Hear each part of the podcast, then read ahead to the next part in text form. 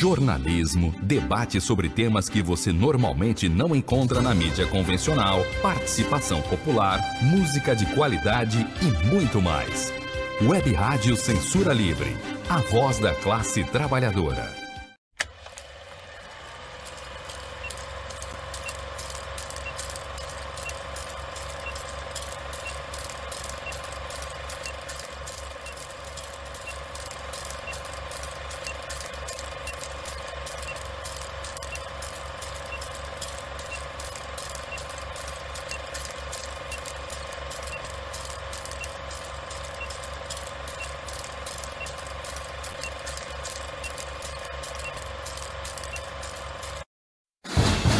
Cinema Livre. Tudo sobre o mundo da sétima arte. Apresentação: Wellington Macedo.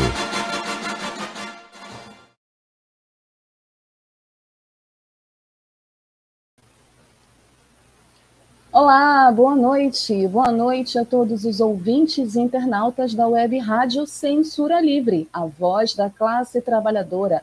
Esta é mais uma edição ao vivo do programa que traz tudo sobre o mundo da sétima arte até vocês, sintonizados neste exato momento nas redes sociais da Web Rádio Censura Livre, via Facebook, via Twitter. Nós estamos ao vivo no Twitter, que legal via canal do YouTube da Web Rádio Censura Livre. Vocês também que estão nos ouvindo pelos aplicativos da Web Rádio baixados nos seus celulares. Muito boa noite. Esse é o programa que, como eu disse, traz tudo sobre o mundo da sétima arte até vocês cinéfilos, admiradores apaixonados como eu por cinema, os bastidores, as notícias, as curiosidades, os perfis dos astros e estrelas, as histórias dos grandes filmes que marcaram as nossas histórias e a história do mundo do cinema. Comigo, o Wellington Macedo, direto aqui da minha casa, em Belém do Pará, sempre com a parceria dos meus queridos colaboradores e parceiros aí direto de Niterói, do Rio de Janeiro, Almi César Filho, que daqui a pouco vai aparecer aí nos comentários, e hoje eu estou com Dirley Santos, o botafoguense mais revolucionário de Niterói, que não vai conversar com a gente hoje, infelizmente, porque ele está com um pequeno problema no microfone, mas o Dirley está aí, eu não estou sozinha. Então, deixem os comentários de vocês para não ficar tão sozinha assim, porque depois eu vou ler os comentários de vocês sobre os nossos é, filmes, o filme que a gente vai falar hoje, o filme Doutor Gama, sobre as notícias, sobre o nosso perfil, enfim, sobre o mundo do cinema. Eu vou adorar, mandem beijos, abraços, boa noite, vou adorar ler os comentários de vocês, porque hoje é sexta-feira, sextou com Cinema Livre nessa noite de 13 de maio de 2022, 134 anos da tal abolição da escravatura, da Lei Áurea, que foi assinada há 134 anos pela tal princesa Isabel, que de princesa não tinha nada, né? Vamos combinar. Mas a gente vai falar um pouco mais sobre isso daqui a pouco. Vamos começar já o nosso programa com o nosso habitual quadro de notícias, o quadro curtas. Então, não esqueçam, deixem um like de vocês, ativem o sininho para as notificações, nos sigam nas redes sociais e deixem os comentários de vocês. Peguem a pipoca agora, se ajeitem onde vocês estiverem, que vamos começar o Cinema Livre dessa noite de sexta-feira com o nosso quadro Curtas e as últimas notícias do mundo do cinema.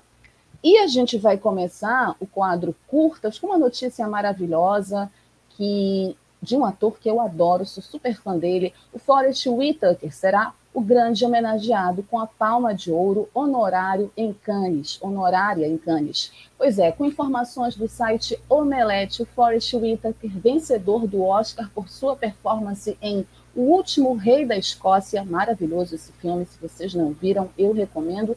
Ele será o grande homenageado no Festival de Cannes de 2022. O ator receberá de forma honorária uma palma de ouro, que é o principal prêmio entregue pelo júri do festival.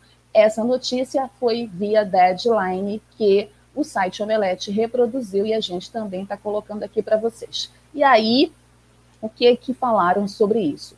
Abre aspas, 34 anos, ir a Cannes pela primeira vez mudou minha vida e garantiu que tomei a decisão certa de me dedicar a conectar a humanidade através do cinema, fecha aspas. Quem disse isso foi o próprio Forrest Whitaker, e continuou, abre aspas, é sempre um privilégio voltar a este belo festival para exibir meu trabalho e ser inspirado por vários dos maiores artistas do mundo. E me sinto incrivelmente honrado por é, ser celebrado como parte do importante 75º aniversário do festival. Fecha aspas. A palma de ouro do ator será entregue na abertura do festival. Esse será o segundo prêmio dado a Whittaker em Cannes. Em 1988, ele foi premiado como melhor ator por sua performance em Bird, outro filme maravilhoso dele. A Palma de Ouro honorária é dada a artistas cuja trajetória profissional é equiparada por seus feitos humanitários. Judy Foster foi a última a receber o prêmio no ano passado. Além dela, Jane Murro, Bernardo Bertolucci e Manuel de Oliveira também já receberam a honraria. E o Forrest Whitaker merece, é um dos maiores atores do cinema estadunidense, do cinema mundial, ele tem uma versatilidade como poucos, porque ele transita em todo tipo de filme, ele faz desde os filmes mais independentes, alternativos, até blockbusters, como Pantera Negra, vocês lembram dele, ele era o sacerdote, tinha um papel super importante no filme do Pantera Negra, esse filme que foi um marco da Marvel, né, e da história dos super-heróis no cinema, e ele também é diretor, então ele também trabalha por trás das câmeras, tem toda uma sensibilidade é, nessa discussão também da representatividade negra. Ganhou o Oscar de melhor ator por último Rei da Escócia, fez Bird, que é um filme maravilhoso sobre o jazz, fez também é, Traídos pelo Desejo, que é particularmente meu filme favorito dele. Então merece essa honraria sim, a palma de ouro merece ser dada a Forrest Whitaker pelos seus préstimos e o seu grande serviço como ator, como diretor e como um artista que pensa o cinema e que traz, através de histórias maravilhosas e personagens marcantes, reflexões importantes para nós que assistimos os seus filmes. Parabéns ao Forrest Whitaker quando acontecer né, a premiação, é lógico que a gente vai passar aqui, vai falar também, noticiar aqui no quadro Curtas, certo? Seguindo aqui, escrevam aí se vocês são fãs do Forrest Whitaker, se vocês gostaram da notícia dele ser homenageado com essa palma de ouro. Vamos seguindo aqui o quadro Curtas, as últimas notícias do mundo do cinema. Uma notícia muito boa que eu adoro dar sobre o cinema nacional é quando o nosso cinema é reconhecido lá fora, quando ele ganha festivais, não só lá fora, aqui também, mas gosto muito quando o cinema nacional tem um reconhecimento lá fora. E esse filme que eu estou muito curiosa para assistir, espero que chegue aqui em Belém, Mato Seco é o grande vencedor do Indy Lisboa 2022. Segundo informações do portal esquerda.net, Mato Seco em Chamas, do brasileiro Adirley Queiroz e da portuguesa Joana Pimenta, venceu dois dos prêmios mais importantes do Indie Lisboa, que é um festival de cinema muito reconhecido lá em Portugal. Desde logo na competição internacional, ele foi o escolhido pelo júri que lhe concedeu o grande prêmio de longa-metragem Cidade de Lisboa. Ainda assim, este delírio social é, político né, que decorre, esse delírio social e político que decorre na região da Ceilândia, no subúrbio de Brasília, na verdade, não é bem no subúrbio de Brasília, né? A Ceilândia é uma cidade satélite, ela já foi uma das maiores ocupações do Centro-Oeste e hoje ela é uma cidade satélite, não faz parte de Brasília, ela é fora de Brasília, ali no entorno. É, e é lá que se passa essa história, e ele venceu, além desse grande prêmio de longa-metragem em Cidade de Lisboa, ele também venceu o prêmio Allianz para a melhor longa-metragem portuguesa. Ou seja, ele acabou por sagrar-se o melhor filme em ambas as competições. Gente, será que os portugueses se apaixonaram por esse filme? Ganhou as duas principais categorias do Festival de Lisboa um feito inédito no festival. O filme é, de acordo com o portal Expresso, ele trata sobre as diferenças sociais na sociedade brasileira. E ele é um misto de documentário e ficção. Tudo a ver com o que eu estou estudando, inclusive, é, ultimamente, nesse último período. Qual foi a declaração do júri para premiar o Mato Seco? O grande prêmio de longa-metragem da cidade de Lisboa vai para um filme com uma construção e força intricadas das personagens e a complexidade da estrutura e do cenário. A atmosfera magnética ao longo de todo o filme transforma-se, transforma, ou melhor dizendo, numa verdadeira epopeia do século XXI, segundo o portal Cinema Sétima Arte. Desde que começou a circular em importantes festivais europeus, o filme Mato Seco em Chamas, filme, mais uma vez, do Adirley Queiroz, brasileiro, co-dirigido pela portuguesa Joana Pimenta, que assina o roteiro também, ele vem ganhando amplo reconhecimento da crítica. Após estrear com sucesso na 72ª edição do Festival de Cinema de Berlim, que foi agora no início do ano, um dos mais prestigiados do mundo, Mato Seco recebeu, em março, o grande prêmio do festival Cinema do Rio, ou Cinema do Rio, não sei falar francês, que é o Cinema do Real, em tradução livre, em Paris. Ele está sendo super premiado nesses festivais da Europa, o que é muito legal, é, esse reconhecimento, e faz com que ele chegue bombado aqui nas salas de cinema do Brasil, e isso é muito bacana e eu espero que ele chegue mesmo, que ele estreie, que ele ocupe as salas de cinema do Brasil todo, inclusive aqui em Belém, Líbero Luchardo, vamos passar esse filme, segunda-feira eu estou lá com a minha listinha.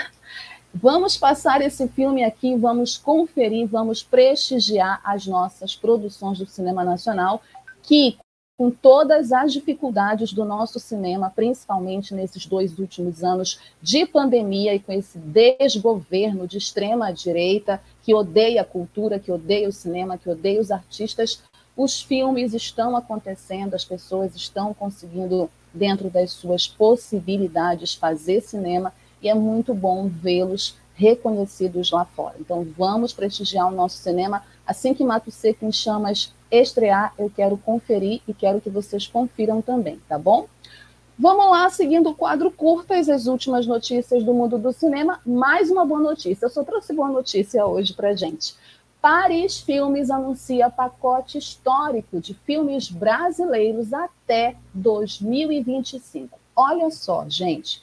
De acordo com o site Marcas pelo Mundo, a Paris Filmes, uma distribuidora, né, uma das maiores, anunciou hoje, hoje não, na verdade foi on, foi anteontem, perdão. Anteontem, na quarta-feira, a Paris Filmes anunciou o maior pacote de lançamento de filmes nacionais da história do cinema brasileiro. Quem diz isso é a Marcas pelo Mundo. E por que, que ela diz isso? Porque são 61 longas-metragens entre julho de 2022 e dezembro de 2025. O Márcio Fracaroli, que é o céu da Paris Filmes, ele disse o seguinte, abre aspas, essa é uma grande aposta da distribuidora, tanto no cinema brasileiro quanto nas salas de cinema, como primeira janela de exibição. Fecha aspas. Os longas dos mais diversos gêneros são produzidos por 33 diferentes produtoras que são as principais do país, entre elas a Paris Entretenimento do Grupo Paris, que entra na lista com nada menos que 13 produções.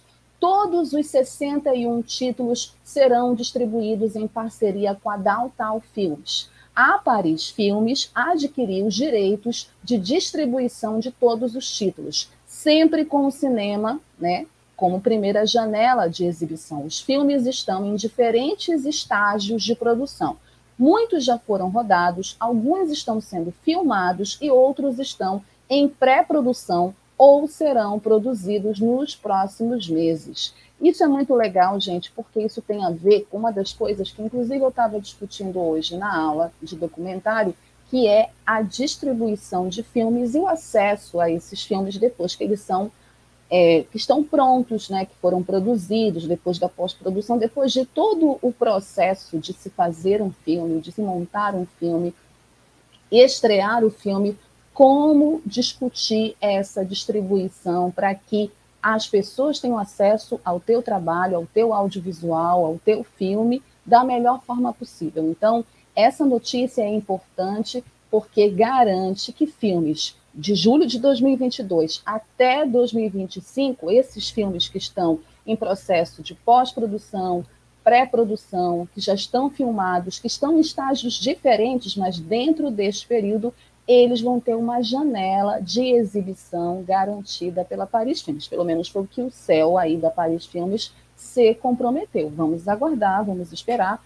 Claro que é uma notícia que me deixa muito feliz, porque tem a ver com ter mais filmes do cinema nacional sendo exibidos aqui no nosso país, tem a ver com essa questão do espaço, da disputa das salas, ter distribuidoras preocupadas com isso é sempre muito legal, que também para elas é importante, né? Afinal de contas, elas não estão fazendo isso porque são boazinhas, tem a ver com as necessidades do mercado. Nesse processo de volta, de retomada do cinema, né, de produções, né, de voltar depois desse período que ainda está ruim, né? Mas a gente está respirando um pouquinho melhor, é muito importante. Então, fiquei super feliz de trazer essa notícia aqui para vocês. E vamos acompanhar aí e ver. São 61 filmes lá no site da Marcas pelo Mundo, está lá listado. Gente, tem Tainá, tem um monte de filme interessante que vai estrear aí. Deem uma olhada lá no site depois para vocês conferirem. Vamos lá, o nosso quarto assunto do nosso quadro Curtas. Festival Internacional de Cinema de Goiânia exibe filmes de graça. Com informações do portal G1, Goiânia tem desde quarta-feira 11 o seu primeiro Festival Internacional de Cinema. A abertura do evento está prevista, estava prevista para as 8 horas, né? Começou no dia 11 e está rolando até agora. Ao todo, 27 filmes que foram produzidos em diversas partes do país serão exibidos de forma online e gratuita. É só entrar no site do festival, não tem desculpa. Abre aspas. A mostra tem por objetivo contribuir com o fortalecimento da cultura de cinema no Brasil, bem como conectar a cinematografia goiana e brasileira com o mundo. Fecha aspas. Quem disse isso foi a organização do evento. É possível assistir a estreia e as obras exibidas no festival por meio de uma plataforma que eu já falei dela aqui no programa, a plataforma de stream insaei.tv, i n n s a e i.tv. Também é possível assistir a transmissão da estreia pelo canal do YouTube. Tem o canal do festival lá no YouTube. Se vocês não conseguirem achar a plataforma, corram lá no canal do YouTube. Os filmes ficarão disponíveis na plataforma entre os dias 12, ontem, até amanhã, 14 de maio. Olha só. Dentro do festival serão realizados quatro tipos de mostras de filmes diferentes. Mostra Ruptura, filmes que buscam inovar em sua estética e narrativa. Mostra Origens, obras goianas de gêneros variados que buscam um novo olhar sobre a cultura do povo goiano, muito interessante. Mostra Infantil, que é um cinema que trata de temáticas destinadas a crianças e adolescentes. Mostra Acessibilidade, curtas-metragens que contam com closed caption, libras e audiodescrição. Os filmes que se encaixam nas quatro categorias das mostras foram escolhidos pelo time de curadoria do festival, composto pelo Gustavo Vinagre, a Vanessa Gouveia, Rafael Gustavo da Silva e Flávia Cândida muito legal. Vida longa ao Festival Internacional de Cinema de Goiânia, né? Precisamos de mais festivais assim, e é muito legal porque mesmo retomando vários eventos do cinema de forma presencial, também tem agora a opção do online para quem não está em Goiânia, como eu, e a gente tem uma opção de assistir os filmes que estão participando do festival. Então é muito legal isso também, o festival garantir que o Brasil todo possa participar tendo acesso aos filmes do festival. Legal. Vamos para a última notícia do quadro Curtas, as últimas do mundo do cinema. Essa também é bem legal. É, o Gran Prêmio Fantilatam anuncia os indicados de 2022. Mais um festival aí vindo com mais indicações de filmes. Com informações do site Filmou, para consagrar as relações entre os festivais das Américas, foi criado o Gran Prêmio Fantilatam, que é outorgado anualmente com a finalidade de condecorar as melhores obras, diretores, roteiristas, atrizes e atores do ano anterior. A federação mantém encontros permanentes onde discute as interfaces do audiovisual na América Latina. Discute também conjunturas e perspectivas futuras. Muito importante isso.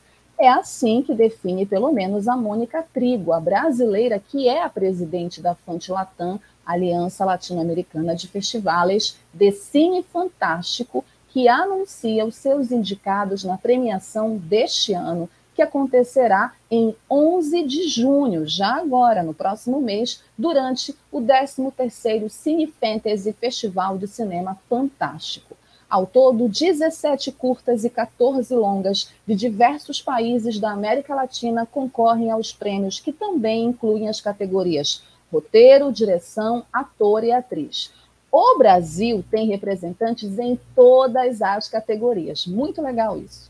Olha só, Carro Rei, esse filme eu já falei aqui no Cinema Livre, o Carro Rei da Renata Pinheiro, em filme, roteiro, direção e ator para o queridíssimo Matheus Nastergaile.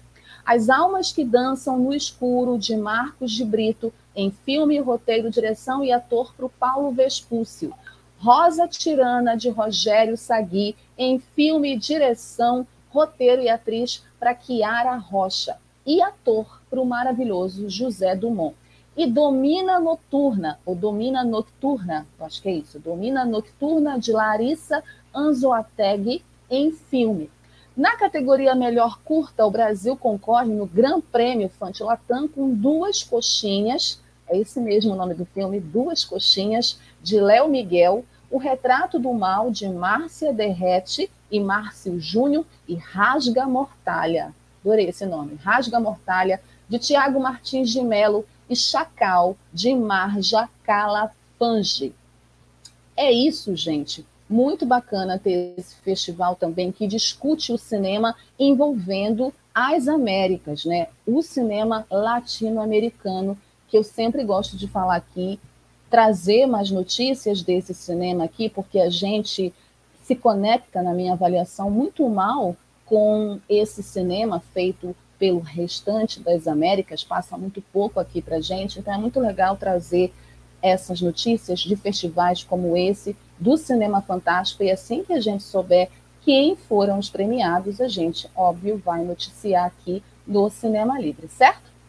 É isso, encerrado o nosso primeiro bloco com o nosso quadro Curtas, as últimas notícias do mundo do cinema. Uma pausa rapidinho para a gente fazer um intervalo da Web Rádio Censura Livre. Vocês tomem a água de vocês e voltem, porque na volta a gente vai falar sobre o tema da semana 13 de maio e a escravidão, esse tema que ainda, infelizmente, é tão difícil de falar, mas tão real ainda, né? tão presente com o filme Doutor Gama. Eu já volto. Jornalismo, debate sobre temas que você normalmente não encontra na mídia convencional, participação popular, música de qualidade e muito mais. Web Rádio Censura Livre, a voz da classe trabalhadora. Para manter o projeto da Web Rádio Censura Livre de uma mídia alternativa, buscamos apoio financeiro mensal ou doações regulares dos ouvintes, de amigos e parceiros, já que não recebemos recursos de grandes empresas, políticos ou partidos. Seja um apoiador regular e ouça o agradecimento no ar durante as edições dos nossos programas. Sua ajuda é muito importante para nós. Enviamos prestação de contas mensal aos nossos apoiadores. Temos uma vaquinha virtual permanente. Anote o endereço virtual apoia.se barra clwebradio apoia.se barra clwebradio Saiba mais sobre a emissora no WhatsApp 21 96553 8908. Web Rádio Censura Livre, a voz da classe trabalhadora. Acompanhe a programação da Web Rádio Censura Livre no site www.clwebradio.com, no aplicativo exclusivo para ouvir rádio no celular, tablet e Smart TV. A emissora também está no Rádiosnet, um dos maiores aplicativos para esta finalidade, na nossa página no Facebook e no canal da emissora no YouTube. Acesse o nosso canal escrevendo youtube.com barra C barra Censura Livre. Tudo junto. Inscreva-se no canal e acione o sininho para receber as notificações de novos vídeos. Web Rádio Censura Livre. A voz da classe trabalhadora. Web Rádio Censura Livre, a voz da classe trabalhadora. Você que está sintonizado nas nossas redes sociais, via Facebook, via canal do YouTube, no Twitter, você que está nos ouvindo pelos aplicativos da Web Rádio Censura Livre no seu celular. Muito obrigada pela sua audiência. Não esqueçam de deixar o like de vocês, compartilhar esse programa, ativar o sininho para as notificações e conferir toda a programação da Web Rádio Censura Livre, a voz da classe trabalhadora, uma web rádio que faz uma programação especial voltada para a cobertura é, das lutas da classe trabalhadora e dos setores oprimidos da classe através de programas especiais que discutem vários assuntos da luta de classes no nosso país e no mundo, além da gente também falar sobre cultura, diversidade, cinema, música, fazer retransmissão também de programas e eventos e atividades políticas, atos também. Por isso, nós precisamos do apoio de vocês, ouvintes e internautas da Web Rádio, porque essa Web Rádio ela é independente, nós não temos patrocínio, nós dependemos da solidariedade de classe e do apoio de vocês. E olha que bacana, vocês apoiam a Web Rádio e eu leio o nome de vocês aqui ao vivo no Cinema Livre, mando beijos e abraços, e vocês também podem mandar beijos e abraços para mim, para todo mundo da Web Rádio. Daqui a pouco eu vou agradecer os nossos apoiadores. Então, participem da nossa campanha Apoie-se. E também não esqueçam do nosso e-mail, quadro cinemalivre.gmail.com, para vocês mandarem as sugestões de pauta do Cinema Livre, filme que vocês gostam, que vocês é, gostariam né, que eu falasse, um filme de vocês preferido que vocês gostariam que eu falasse aqui do programa, um tema, um ator, uma atriz, um diretor, uma diretora, enfim, esse espaço também é de vocês. Críticas, reclamações, questionamentos, sugestões, mandem um fora Bolsonaro também, o que vocês quiserem, certo?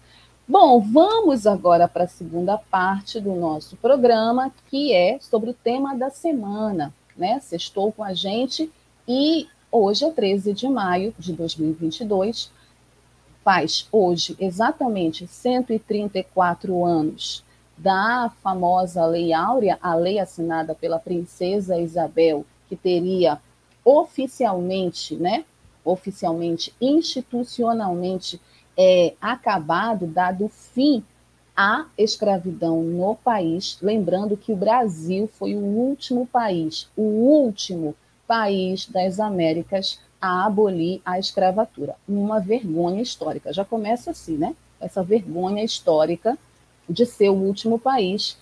E isso aconteceu há 134 anos, né? A oficialmente a abolição da escravatura. Porém, contudo, todavia, entretanto, nós sabemos que existe uma diferença entre o que está no papel e a prática, né?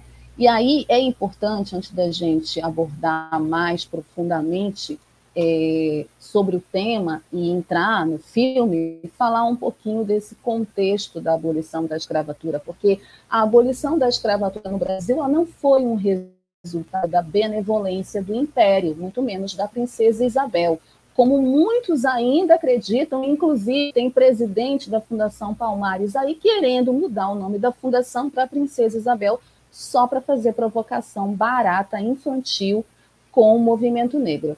Essa conquista, na verdade, porque foi uma conquista, ela foi nada mais, nada menos que o resultado do engajamento popular político da luta dos movimentos, do movimento abolicionista, mas, sobretudo, da luta de muitos negros suas vidas desde o século XVI, XVII, XVIII, lutando por liberdade, lutando pelo fim da escravidão de um povo que foi sequestrado, que foi é, escravizado, tratado como mercadoria, vendido e trazido para o continente americano, espalhado por todo o continente americano, e assim como os povos indígenas, sendo que de uma outra forma, né, é, escravizado, tendo seus corpos objetificados, coisificados e tratados da maneira mais desumana que se possa falar, imaginar, é o povo africano. É, essa luta pela abolição da escravidão contra é, o império, contra o tráfico negreiro internacional, ela se dá a partir de várias pressões populares e de um contexto também histórico onde há mudanças a nível internacional e o Brasil, né, a essa altura, é, já está independente, precisa se adequar a essas mudanças, mudanças dentro dessa fase do capitalismo, do mercantilismo, essa fase é, econômica da sociedade que nós vivíamos na época. A pressão popular sobre o império foi o fator que fez é, com que a escravidão fosse oficialmente abolida né, pela instituição, pelo império, pela princesa Isabel, em 3 de maio de 1888. Então, por conta dessa data emblemática, nós não poderíamos fazer um cinema livre que não falasse um pouco dessa data, dessa discussão toda, principalmente por conta das últimas notícias de trabalho escravo, envolvendo inclusive mulheres negras, trabalhadoras domésticas, que são hoje o resquício da escravidão histórica no nosso país. Hoje saiu uma notícia, infelizmente, de mais uma senhora de 70 anos que vivia em situação análoga à escravidão numa família onde ela não tinha direito nem ao salário dela, nem a tocar no salário dela, 70 anos. Então, diante disso, nós temos no cinema uma linguagem artística que sempre abordou esse tema, que sempre retratou filmes que refletiam sobre esse período. E o filme que a gente está trazendo agora é um desses filmes, é um filme do cinema nacional que retrata pela primeira vez um personagem histórico nesse processo da abolição da escravatura, que durante muito tempo, muitos anos, foi invisibilizado dos livros de história. É bom que se diga isso, porque na minha época, que eu estudava, criança, eu nunca estudei sobre esse personagem. Não sei se vocês estudaram, coloquem nos comentários aí se vocês estudaram sobre ele na escola mas eu não estudei. Eu conheci esse personagem depois que eu já tinha saído da escola. E eu estou falando do Dr. Gama, Luiz Gama, que é o nosso assunto, é o filme de hoje que nós vamos falar no nosso tema da semana, que é especial 13 de maio e a escravidão no Brasil. Então, quem foi Luiz Gama? Eu acho que é importante também as pessoas se localizarem. Para quem não viu o filme, depois vai assistir, tem interesse. Luiz Gonzaga Pinto da Gama, ele foi um advogado, abolicionista, orador, jornalista e escritor brasileiro. Ele não foi só advogado. No filme tem um recorte, né? Mas ele também foi advogado. Ele era do movimento abolicionista, ele foi um orador, ele foi jornalista e foi um escritor brasileiro e é considerado hoje o, patron, o patrono da abolição da escravidão do Brasil. Ele é filho de uma mãe negra e de um pai branco e foi, infelizmente, feito escravo né, aos 10 anos, o filme retrata isso, inclusive, e permaneceu analfabeto até os 17 anos de idade. Lembrando que né, os negros escravos não sabiam ler, os que sabiam ler, eles eram separados, alguns iam para dentro das fazendas, né, porque os senhores de engenho é, utilizavam essa habilidade para serviços mais domésticos, é, mas eles eram inclusive proibidos de estudar, né, proibidos de ler, eram escravos, não tinham direito a nada, não eram nem considerados humanos. Ele conquistou judicialmente a própria liberdade e passou a atuar na advocacia em prol dos cativos, dos negros escravizados aqui no Brasil. sendo que aos 29 anos ele acabou se tornando e se consagrando o maior abolicionista, é, o maior abolicionista do Brasil, né? Ele era o principal abolicionista do Brasil. E o filme que a gente vai falar, o Doutor Gama, ele vai tratar justamente disso, ele vai tratar desse período da, da vida do Luiz Gama, né? É, esse personagem que, como eu disse, durante um tempo ele foi apagado, invisibilizado da nossa história. Muita gente não conhecia e até hoje muita gente não conhece a história do Luiz Gama. Então vamos falar um pouco do filme. Doutor Gama é um filme brasileiro do ano passado, foi feito em 2021, do gênero drama biográfico, dirigido pelo Jefferson D. Jefferson D é o diretor negro hoje mais conhecido do cinema nacional e ele foi produzido pela Paranoide Filmes com parceria com a Globo Filmes e a Buda Filmes como produtoras associadas. Com o roteiro de Luiz Antônio, ele conta a história do jornalista, poeta e jurista Luiz Gama e é protagonizado pelo ator César Melo. Inclusive, é a estreia do César Melo nacionalmente, né, como um nome conhecido nacional. Ângelo Fernandes e o Pedro Guilherme, que interpretam o mesmo personagem nas três fases diferentes. O Luiz Gama aparece na fase da infância, na fase mais jovem ali, na fase da juventude para a fase adulta e já mais velho, consagrado como um advogado que era procurado pelos escravos, né, pelos negros escravizados e principalmente por aqueles que eram considerados já pessoas livres, né, para ajudar os escravizados. Então, é, o César Mello ele faz essa fase já, ele como advogado, até o final do filme. A Mariana Nunes e a Samira Carvalho interpretam a companheira, né, a Claudina Fortunato, a esposa do Luiz Gama, em duas diferentes fases, e o filme ainda conta com o talento do querido Romeu Evaristo que é considerado o saci da nossa televisão, né, do sítio do Pica-Pau Amarelo. Ele tem um papel muito importante nesse filme, ele acompanha toda a trajetória do Luiz Gama durante o filme. Tem a Teca Romualdo, Sidney Santiago, a Dani Ornelas, Alan Rocha, Heron Cordeiro, Johnny Massaro, Igor Campanharo e Isabel Zuá. Isabel Zuá é uma atriz angolana maravilhosa já ganhou prêmio, inclusive aqui em Gramado, já falei dela aqui, vou falar mais da Isabel, é, porque eu acho ela fantástica. Mas vamos ao filme. O Doutor Gama, ele é baseado, como eu falei, é um recorte que o Jefferson deu. O Jefferson D queria muito há muito tempo. Ele estava trabalhando nesse filme desde 2014. Ele queria muito fazer esse filme, contar a história desse personagem real, histórico e importante, não só para a luta da abolição da escravatura, não só para os negros, mas importante para a história do nosso país. Porque um país que não conhece a sua história, um país que não sabe de fato quem são os seus heróis, aquelas pessoas que lutaram pelos direitos que nós temos hoje, esse país que não conhece a sua história é um país que não tem identidade, é um país que acredita em fake news, é um país que acredita em qualquer coisa é um país que não vai conseguir nunca discutir um projeto de nação de verdade, um projeto de mudança real da sociedade, não só individualmente, mas principalmente coletivamente. Então, o Jefferson queria contar a história do Luiz Gama desde 2014. Desde 2014 ele trabalhava no roteiro desse filme. Então, esse filme é um recorte da vida do Luiz Gama. E como um drama biográfico, ele tem seus altos e baixos, né? É, o Luiz Gama nasceu livre, ele foi vendido aos 10 anos de idade pelo próprio pai, que é um homem branco, e isso é real, né?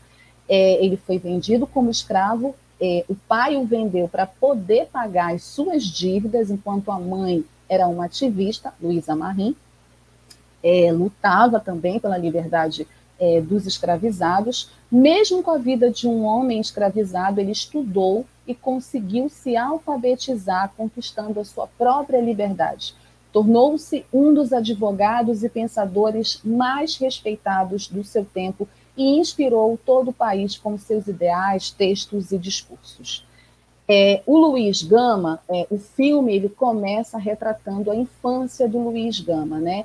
Retrata uma cena bem bonita, que é o Luiz com a mãe dele, ela se despedindo dele, né, dizendo que vai voltar. É, é uma mulher muito consciente é, do contexto que ela vive, dos perigos que a cercam, é, e fala para o cara, né, que é o, o pai do Luiz Gama, para cuidar dele. E ela vai para a luta, né, que ela precisa lutar pela liberdade dos seus irmãos. Só que esse cara, esse homem branco, é, que é o pai do Luiz Gama, ele é um cara que está cansado é, de ver a mulher. Na verdade, é uma relação ali que o filme não explica muito, né? O filme não explica que relação o pai e a mãe do Luiz Gama tinham, mas parecia uma, não parecia uma relação harmoniosa, né? Porque, inclusive, ele reclama é, que a luta dela nunca acaba e ela deixa o Luiz, o menino pequeno, com o pai. E ele aproveita a situação, ele é um cara que está com dívidas de jogo, está sendo ameaçado, ele aproveita a situação é claro que tem um uma romanceada na história, né? A, a, realidade é muito mais cruel que isso, mas no filme o Luiz Gama acaba sendo vendido pelo pai e vai parar numa outra cidade, numa outra terra e vai começar a ser tratado como escravo. Ele vira uma criança escravizada, né? vai ter contato com outros escravizados ao longo da viagem, vai ter contato com a crueldade de ser uma pessoa escravizada, ser uma pessoa desumanizada nesse processo da escravidão, que foi a mola durante muito tempo econômica dessa sociedade, né? Que foi um é, que sustentou essa sociedade racista durante muito tempo. Então ele vai ter contato com uma mulher escravizada que perdeu a filha também, e aí tem uma insinuação que ela perdeu essa filha ou porque jogou a criança no mar durante a viagem, o que era muito comum, infelizmente, de acontecer. As mulheres africanas, quando vinham escravas e estavam grávidas, ou elas praticavam o aborto para que os filhos não nascessem escravos, ou jogavam, atiravam, ou elas se atiravam junto com a criança, ou jogavam as crianças no mar. Infelizmente, isso era uma realidade oriunda desse processo desumano e cruel que foi a escravidão. E aí ele faz amizade com o personagem do Romeu Evaristo nessa viagem e vai para essa família branca que vai tratá-lo mais ou menos é, como alguém da família, uma coisa muito comum né, nessa relação racista. Engraçado que essas trabalhadoras que foram descobertas, né, encontradas em situações análogas à escravidão, a desculpa dos patrões sempre foi: eu não pagava salário porque ela era quase da família, ou ela era da família. É algo assim que é muito resquício da escravidão, dessas relações interraciais construídas nesse processo de racismo no nosso país especificamente. E aí o filme ele faz esse recorte e ele vai fazendo uma cronologia que vai chegar até o ano de 1870, que é quando o Luiz Gama já começa a estudar, ele tem uma amizade com o personagem do Dini Massaro, que é um menino branco, né, é, envolvido com questões de política, intelectual, que tem uma outra relação com os homens negros escravizados. Então, ele faz amizade com Dini Massaro, que faz o personagem do Antônio, que vai ser, durante uma parte do filme, o grande amigo do Luiz Gama nessa luta em defesa dos negros escravizados, até um determinado momento, até quando surge o um momento em que o Luiz Gama tem que defender um homem negro escravizado que assassinou o patrão, porque o patrão é, estuprava a companheira dele. Então, nesse momento, aí se rompe essa amizade e aí a gente também vê algumas coisas que têm a ver com a questão de classe. E é muito importante também pontuar isso. O movimento abolicionista era um movimento que tinha muitos brancos nesse movimento que lutavam, sim, pela abolição da escravidão, mas lutavam pela abolição da escravidão no sentido de verem isso como um desenvolvimento da sociedade que o Brasil tinha que acompanhar, né? Então, assim, a Inglaterra já tinha extinto o tráfico negreiro, lá nos Estados Unidos também já tinha acabado, já tinha é, o processo com a Guerra de Secessão, teve o processo de abolição da escravidão. O Haiti foi a primeira república da América e a única república da América que teve uma revolução de escravizados e que os próprios escravizados, comandados pelo Toussaint Louverture, eles conseguiram acabar com o tráfico, né, é, acabar com a escravidão naquele país, e era um exemplo para o resto das Américas, e por isso o Haiti sofre sanções até hoje, por conta dessa ousadia.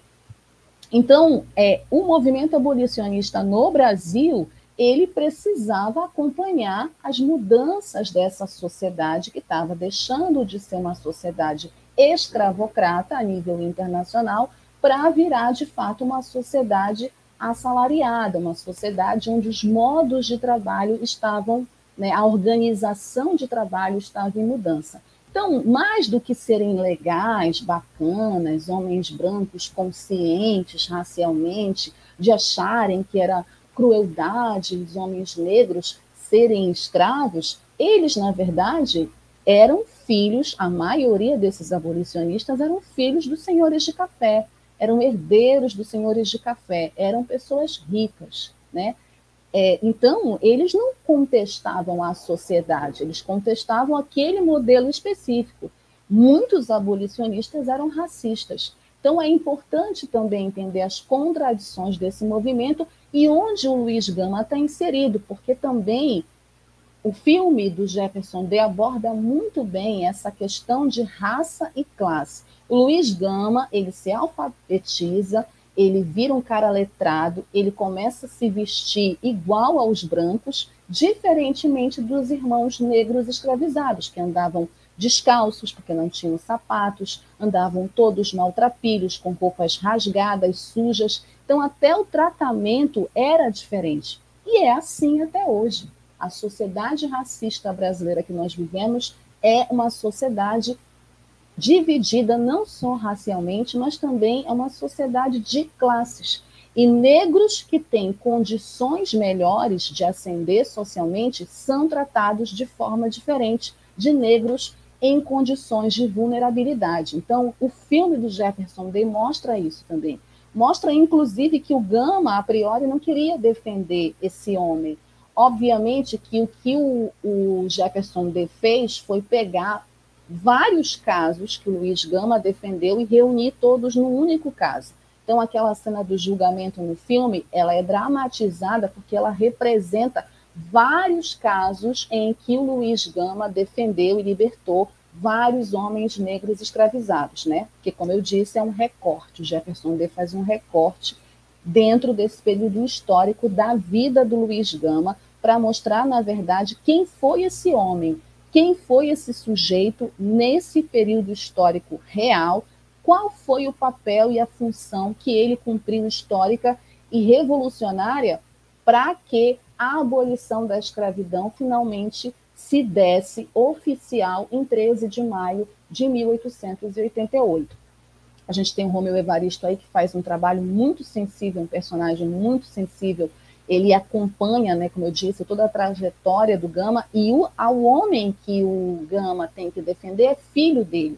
Aí ele conta a história dele, do filho, da mulher dele, a mulher dele foi assassinada, ela nasceu livre, acabou sendo assassinada.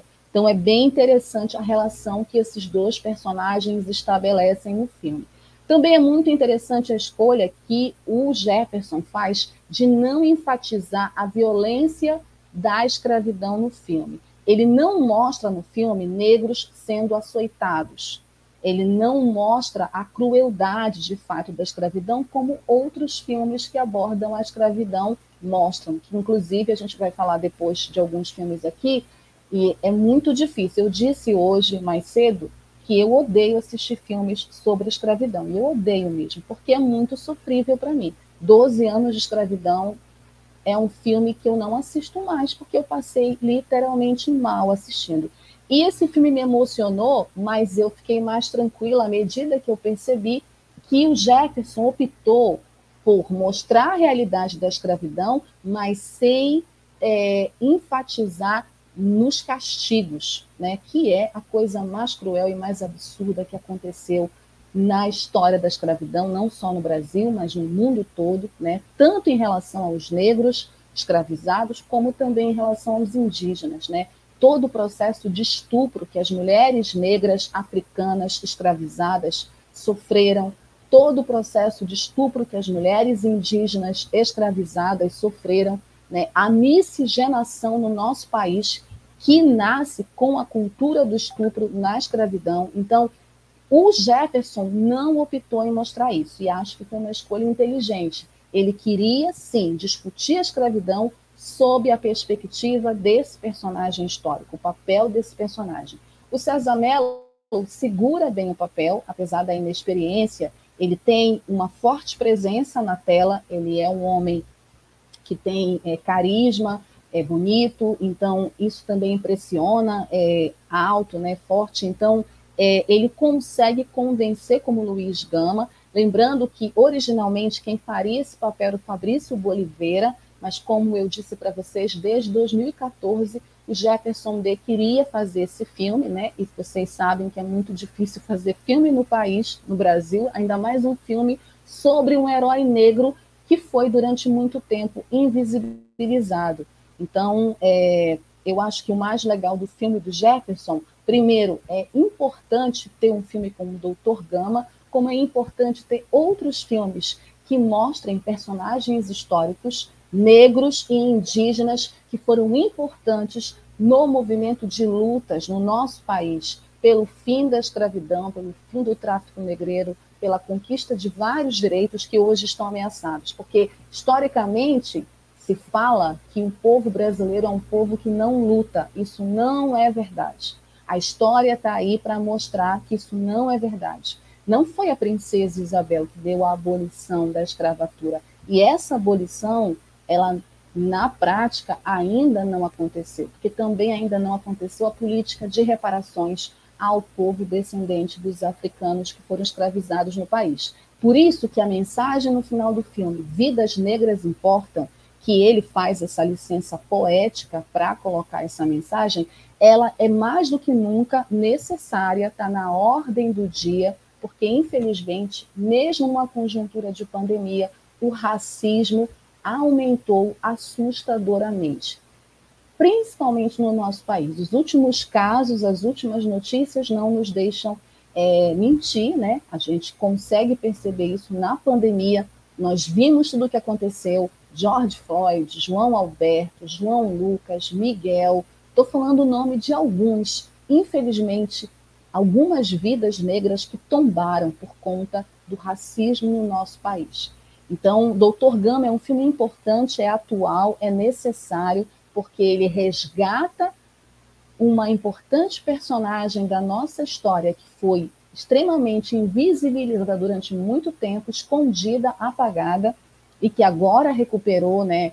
Inclusive a faculdade de direito, né, famosa em São Paulo, considera hoje Luiz Gama doutor, por isso que o nome do filme é Doutor Gama, não é um doutor de, de, que, de médico, é doutor porque pela, pelo reconhecimento acadêmico desse homem, né, que foi mais do que um advogado, foi um grande lutador, um grande é, militante é, pela libertação dos negros escravizados.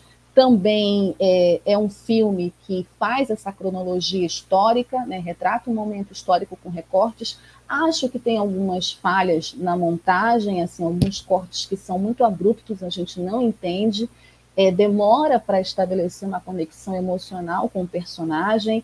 É, durante muito tempo fica muito seco né, o Gama, mas depois a gente consegue, eu acho que aos poucos, apesar de ser um ritmo mais lento, se consegue estabelecer uma conexão emocional com o personagem, isso é importante para a história, é importante que o público entenda aquela história, entenda é, a função desse personagem e como que ele foi importante para a gente, é, e também essa escolha que eu acho que é muito pedagógica, didática, metodologicamente falando, de não enfatizar na crueldade e na violência da escravidão. Você não tem cenas de açoites, de castigos pesados, que é muito sofrível também para o público. O público é, acende vários gatilhos desnecessários, muitas vezes, e que acaba impedindo, inclusive, uma análise mais crítica do filme, na minha avaliação.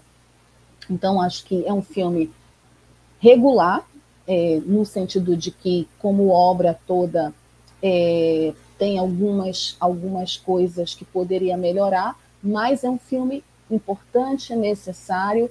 Está no Globoplay e também está nas plataformas é, Pirates Base, que vocês têm aí na internet, para vocês baixarem. Assistam, muito bacana. Tem uma trilha sonora muito bonita, inclusive assinada pela família Caime tem uma fotografia também muito interessante do filme. É, além disso, a crítica, né, como um todo, recebeu bem o Dr. Gama, né, um filme que tem críticas boas, notas boas na crítica, o público também. Acho que é um filme que poderia ser mais assistido, ter feito mais sucesso, mas vamos aproveitar agora que medida provisória Elizabeth Zuaire, maravilhosa essa atriz. Vamos aproveitar que medida provisória né, bateu recordes aí de bilheteria, ocupou várias salas de cinema. Essa semana que encerrou aqui em Belém a exibição, mas fez muito sucesso aqui em Belém, está fazendo muito sucesso nacionalmente, para a gente assistir o Doutor Gama. Vamos aproveitar para fazer essas relações, pegar um filme que conta a história do nosso país e fazer essa relação com o filme de agora, com medida provisória, que fala de distopia, que fala sobre a ida dos negros a volta dos negros brasileiros para a África, para a gente entender isso, é importante a gente voltar para o passado, também entender a nossa história, entender personagens importantes como o Doutor Gama. Eu recomendo, acho que é um personagem que todo mundo deve conhecer, a história de Luiz Gama, a história de Luísa Marim, a história da revolta dos malês, várias rebeliões negras, como a cabanagem aqui no, Brasil, aqui no Pará, Sabinada, Balaiada, várias revoltas populares importantes que contam a história. O 13 de maio não teria acontecido se não tivesse o Luiz Gama, se não tivesse a Luísa Marim, se não tivesse todas essas revoltas populares. E o 13 de maio não é dia de preto, não é dia de comemoração. É o Dia Nacional de Denúncia contra o Racismo. É um dia de reflexão para negros e não negros para a gente entender que o racismo é uma ideologia perversa, opressora, cruel, desumanizadora e que precisa acabar, assim como todas as outras formas de opressão. Não é tolerável, não se tolera racista. Racistas não são pessoas, já dizia Dona Molotov, uma personagem que eu gosto muito, e vocês vão conhecê-la em breve. Certo? Vamos para um breve intervalo. Coloquem os comentários de vocês na volta. Eu vou ler os comentários de vocês. Dilei não pode falar, mas Dilei aparece aí para dar um tchau e a gente vai seguir com o programa. Já volto, é só para tomar uma água, eu já volto.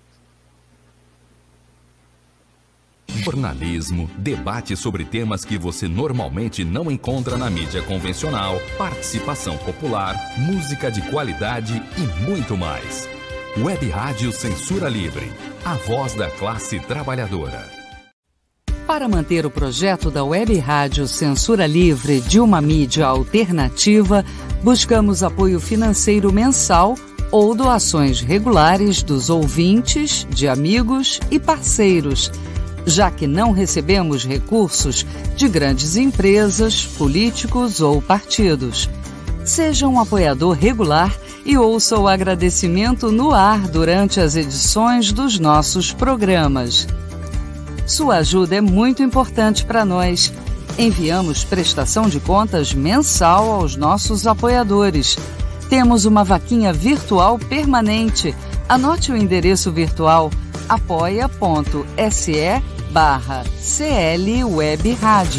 apoia.se barra CL Web Rádio Saiba mais sobre a emissora no WhatsApp 21 96553 8908. Web Rádio Censura Livre, a voz da classe trabalhadora.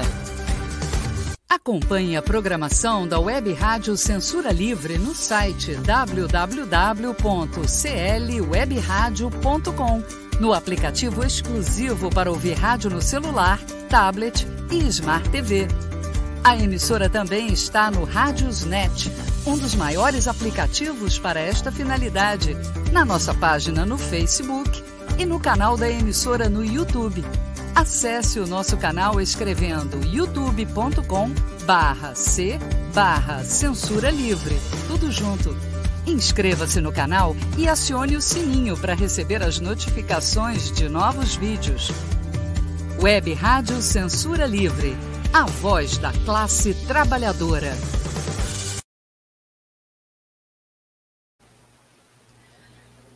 Web Rádio Censura Livre, a voz da classe trabalhadora. Vamos aos comentários. Dirley, coloque aí os comentários, deixa eu ver. Hoje o povo não, não vi muitos comentários, mas deixa aí para eu ver. Almir César Filho, sabia que ele ia aparecer. Né? tenta...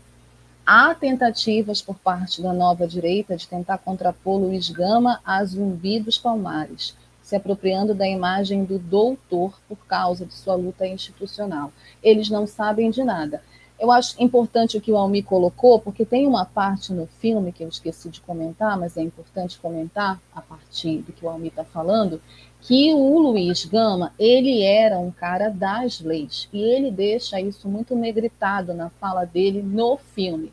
Ele fala, eu estou a favor da lei, tem uma hora que ele está discutindo com a personagem Maria Júlia, que é uma mulher escravizada que luta, né, está em fuga, né, é considerada uma negra fugida e que está em luta pela liberdade, mas não tem né, o acesso às condições sociais que o Gama tem. Então, aí também tem um recorte de raça e classe importante. Por isso, a direita se aproveita para se apropriar da imagem do Luiz Gama. Na minha avaliação, é uma falsa polêmica, na verdade, não tem comparação Luiz Gama e Zumbi. Os dois são dois personagens históricos reais importantes, não são antagônicos na minha avaliação, e isso, na verdade, é mais uma forçação da direita para tentar, na verdade, descaracterizar Zumbi, para tentar descaracterizar a questão do movimento negro e da luta negra contra o racismo principalmente desqualificar o 20 de novembro. 13 de maio também é dia para celebrar nossos ancestrais que resistiram à escravização, os pretos velhos. É, muita gente hoje também tem o 13 de maio como dia do preto velho, isso mesmo. Que mais, Almir? Ao negarmos a visão burguesa da abolição como uma concessão da coroa imperial, não podemos negar a importância da campanha abolicionista que foi possivelmente o primeiro movimento de massas do Brasil. Sim, foi um movimento importante, ainda, com a, ainda que tenha contradições que são importantes de serem colocadas, mas foi um movimento muito importante para pressionar o império para a abolição. Há aqui no YouTube um ótimo documentário da TV Cultura. Sim, já vi esse documentário. Olha aí, recomendação do Almi para vocês, documentário Luiz Gama, o advogado da liberdade. Aliás, O Prisioneiro da Liberdade seria o nome original do filme Doutor Gama, que era o original do Jefferson D. Certo? Tem mais comentários além do Almi? Não. Então vamos seguir aqui. O nosso quadro é. Acabamos de falar do filme, né? A gente vai agora para o quadro Dicas dentro dessa, dessa temática, né? Do, da escravidão, falando de 13 de maio, ainda continuando 13 de maio, nós trouxemos cinco filmes importantes que retratam a escravidão no Brasil, mas também no mundo, para vocês que têm mais curiosidade a respeito do tema, conhecerem esses filmes, conhecerem a história desses personagens, conhecerem um pouco sobre esse período histórico lamentável que foi o período da escravidão no Brasil e no mundo. O primeiro filme do nosso quadro, Dicas, é um filme nacional, um filme também muito emblemático também, Chico Rei. Chico Rei, que é um filme de 1985, e ele fala que em meados do século XVIII, Galanga, rei do Congo, vivido pelo Severo da Celino, é aprisionado e vendido como escravo. Ele foi trazido da África no navio negreiro, recebe o nome de Chico Rei e vai trabalhar nas minas de ouro de um desafeto do governador de Vila Rica, em Minas Gerais. Chico Rei é um filme do Walter Lima Júnior, é um filme muito importante, é um desses primeiros filmes na década de 80 que retratam essa questão da, é, da escravidão, né, da história dos escravizados no nosso país, da luta, é, e tem também esse aspecto de mostrar como vários escravizados eram reis, eram pessoas abastadas em seus países e vieram para cá e acabaram se tornando escravizados, tiveram seus corpos escravizados. Então é bem interessante esse filme dos anos 80 do Walter Lima Júnior, é histórico e é, recomendo para vocês.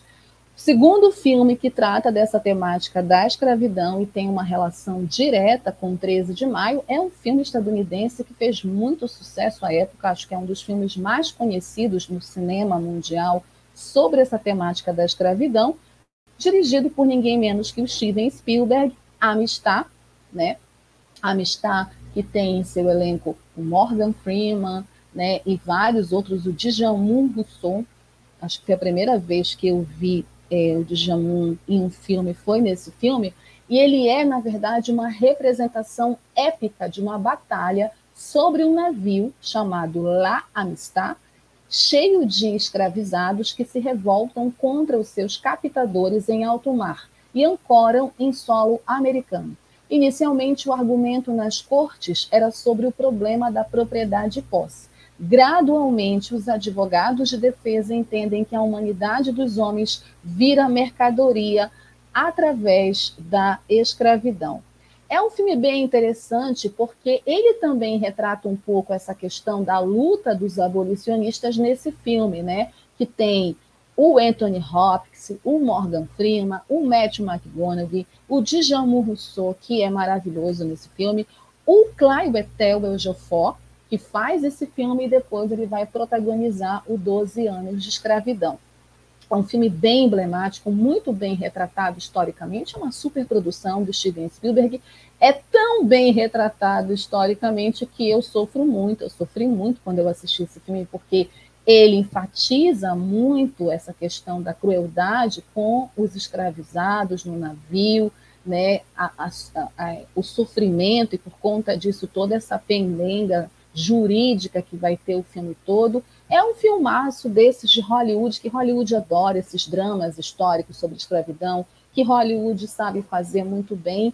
É um filme que vale a pena assistir, mas é isso, tem que ter estômago forte, porque as cenas não são cenas bacanas de assistir, mesmo sendo cenas ficcionais, né? É, não gosto né, e não assistiria de novo, porque passo mal, mas quem gosta, quem quiser assistir de novo, pode ficar à vontade, porque é um filme que vale a pena mesmo, certo?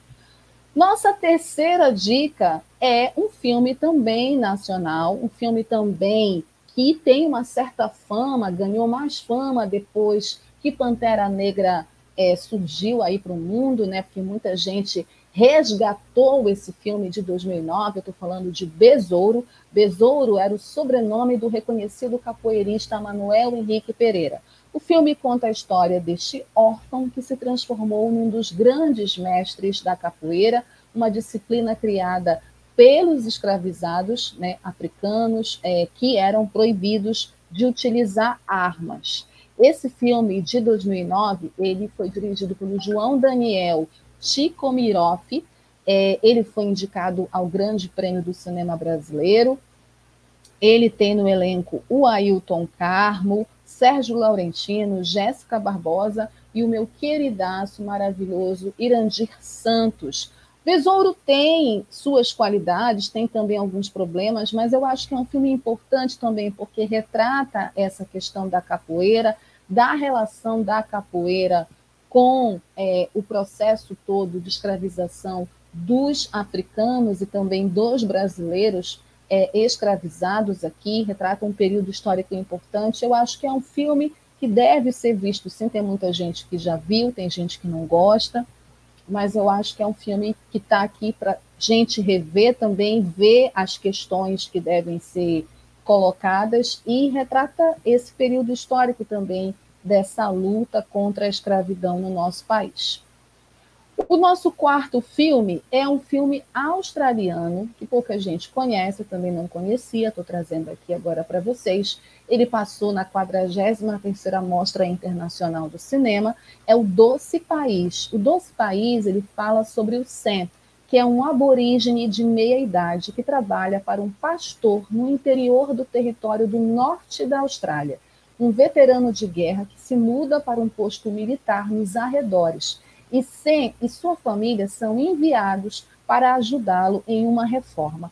O Doce País, na verdade, ele revela toda essa questão dessa relação com os aborígenes, que é algo que não é muito conhecido e falado. As pessoas, poucas pessoas sabem que na Austrália também teve um processo e tem ainda um processo de racismo grande contra os aborígenes, que é esse povo que foi escravizado, que tem a pele mais escura e que sofre né, todas é, as, as, consequências né, do racismo.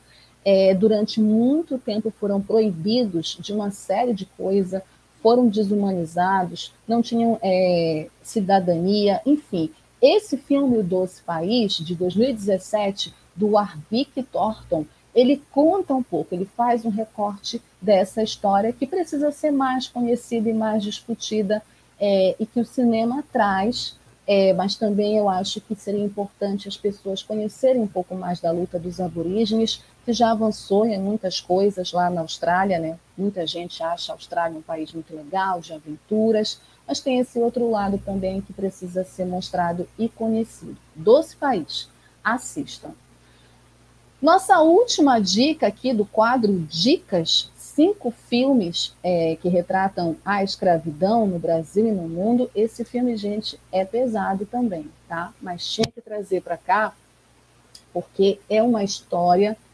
Falei para vocês quando eu estava falando sobre o Dr. Gama. O país que não conhece a sua história, que não conhece o seu passado, não tem como pensar o seu futuro né, entender o seu presente e discutir um projeto de sociedade, né, de nação. E essa história do menino 23, né, Infâncias Perdidas, é uma história bizarra, gente, bizarríssima, que durante muito tempo ninguém conhecia e a gente pôde conhecer a partir desse filme. A partir da descoberta de tijolos marcados com suásticas nazistas em uma fazenda no interior de São Paulo, o filme acompanha a investigação do historiador Sidney Aguilar e a descoberta de um fato assustador. Durante os anos de 1930, 50 meninos negros e mulatos, não gosto dessa palavra, estou lendo isso porque está escrito isso, mas não gosto de mulatos, é, foram levados de um orfanato no Rio de Janeiro para a fazenda onde os tijolos foram encontrados.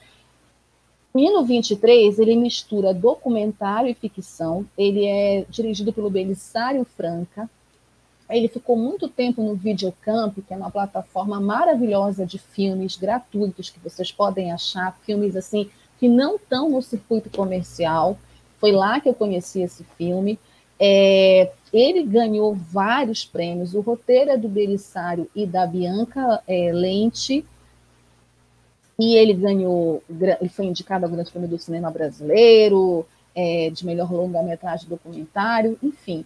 E ele é um documentário que retrata a infância roubada de meninos negros em uma fazenda nazista, em uma célula nazista aqui no Brasil. Gente, é muito doida essa história porque, é, e inclusive quem conta é esse, esse senhor aí da capa, né, que ele era chamado de Menino 23, por isso que é o nome, né, é, e assim, é comovente, é triste, é cruel, tu choras, tu fica chocado, é, é um documentário que eu acho que todo mundo tinha que assistir, porque é a história sendo contada, uma história que durante muito tempo foi silenciada, é, não era conhecida e a gente precisa conhecer. É difícil, às vezes, encarar né, essas crueldades, mas elas são importantes para que, que, inclusive, elas não se repitam.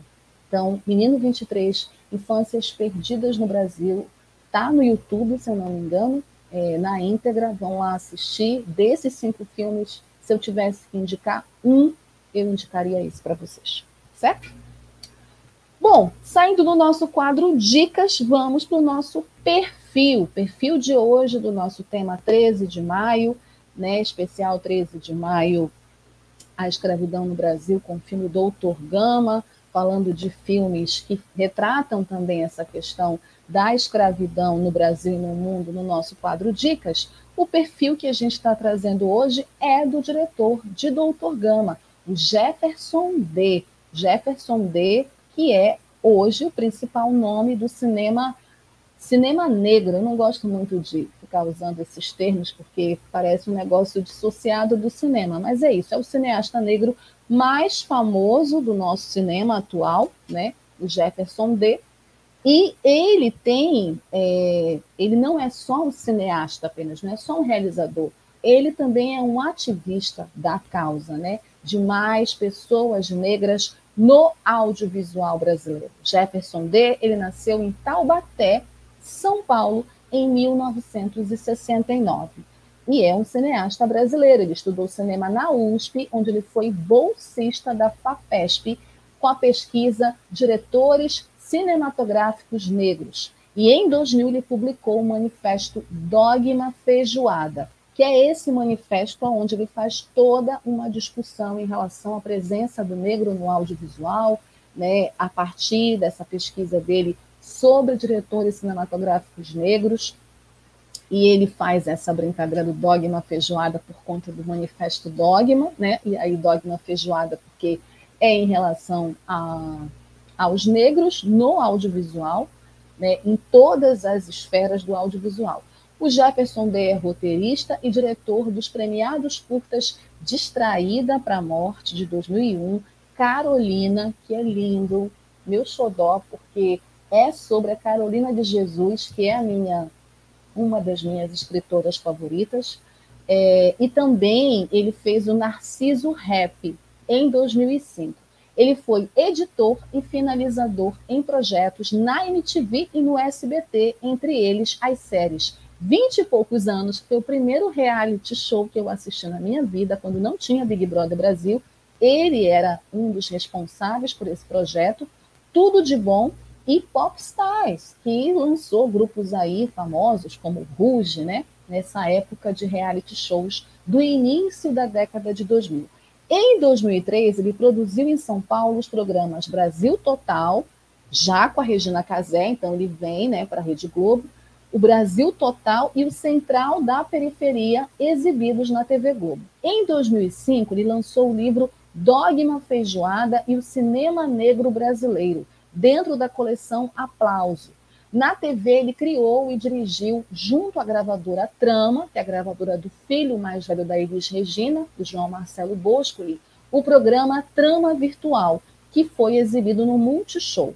Em 2007, ele dirigiu curta-metragem Jonas Só Mais Um para o projeto da X Brasil para o Marco Universal. O seu longa-metragem de estreia foi Brother, que é um filme que eu gosto muito, e esse filme foi selecionado no 60 Festival de Berlim e lançado no Brasil em abril de 2011, tendo recebido o prêmio de melhor filme pela PCA que é a Associação Paulista de Críticos de Arte, e 11 indicações no Grande Prêmio do Cinema Brasileiro. O roteiro do filme foi selecionado no sexto laboratório de roteiros do Instituto Sundance. Em 2009, ele fundou a produtora Buda Filmes. Em 2013, ele dirigiu 26 episódios da série Pedro e Bianca, exibido na TV Cultura e ganhadora do Emmy, do segundo Emmy Kids Awards e também o Pixie Genocê Ibero-Americano na categoria Ficção para 12 anos. Foi diretor da sexta temporada de Conexões Urbanas, exibido no canal a cabo Multishow. No ano seguinte, ele dirigiu a série Condomínio Jaqueline, pela Fox TV Cultura e apresentou o programa Mais Direitos, Mais Humanos pela TV Brasil. Como eu falei, ele também é ativista. Em 2015, ele estreou seu segundo longa-metragem, O Amuleto, pela Paris Filmes e Adaltal. E um ano depois, de, o D já estava rodando um terceiro, O Correndo Atrás. Esse filme eu assisti, é muito legal também, já em parceria com a Globo Filmes, baseado no livro do Hélio de la Penha.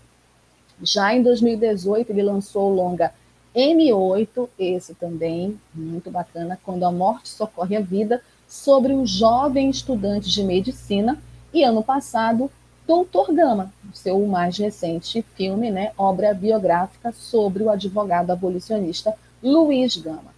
Atualmente, ele está dirigindo a série Escola de Gênios para a Mixer Group. E aí ele tem essa carreira no cinema, né? Desde esse curta Distraída para a Morte, Carolina, que é um curta que fala sobre a Carolina Maria de Jesus, o Narciso Rap. Aí ele vem para o primeiro longa, o Brother, depois ele faz Amuleto, Correndo Atrás, o M8, Quando a Morte Socorre a Vida, e o Doutor Gama, além é, de todo esse trabalho também na academia, com as pesquisas que ele tem, dirigindo essas séries. O Jefferson D é um dos é, nomes hoje do cinema negro e do audiovisual negro mais respeitados, né? Muita gente, inclusive, compara ele com o Jordan Peele, né? Com o Spike Lee aqui. É, inclusive, quando teve polêmicas é, de uma é, de uma produtora, diretora, não vou lembrar o nome dela também, nem nem vale a pena lembrar, que falou que não tinha profissionais negros no audiovisual, eu pensei, ela nunca vi um filme do Jefferson D, com certeza, né? E aí o Jefferson D saiu também, falou sobre isso, e vários outros falaram. É um nome muito importante hoje no audiovisual é, brasileiro, sobretudo porque é um diretor que entende a importância da representatividade negra nas produções a importância de dar espaço a mais profissionais negros, por isso que ele discute o manifesto Dogma Feijoada, né, profissionais negros, no sentido de tornar esse mercado dentro das possibilidades da sociedade capitalista, porque a gente está nos limites do capitalismo sempre, um mercado é, mais igualitário, no sentido de ter mais profissionais negros que possam, inclusive, abordar assuntos e temáticas relativas à questão de raça, relativas à questão do racismo no nosso cinema e trazer histórias como a história do Dr. Gama. Esse é Jefferson D, gente, não deixem de assistir, assistam M8, assistam Brother, que é um filme muito legal, o primeiro filme dele, é, inclusive o Caio Blá conta uma experiência muito importante que ele teve é, fazendo esse filme, né, o Brother, que ele foi viver, inclusive, com os meninos do filme na favela para poder participar do filme, para poder se inserir naquela realidade.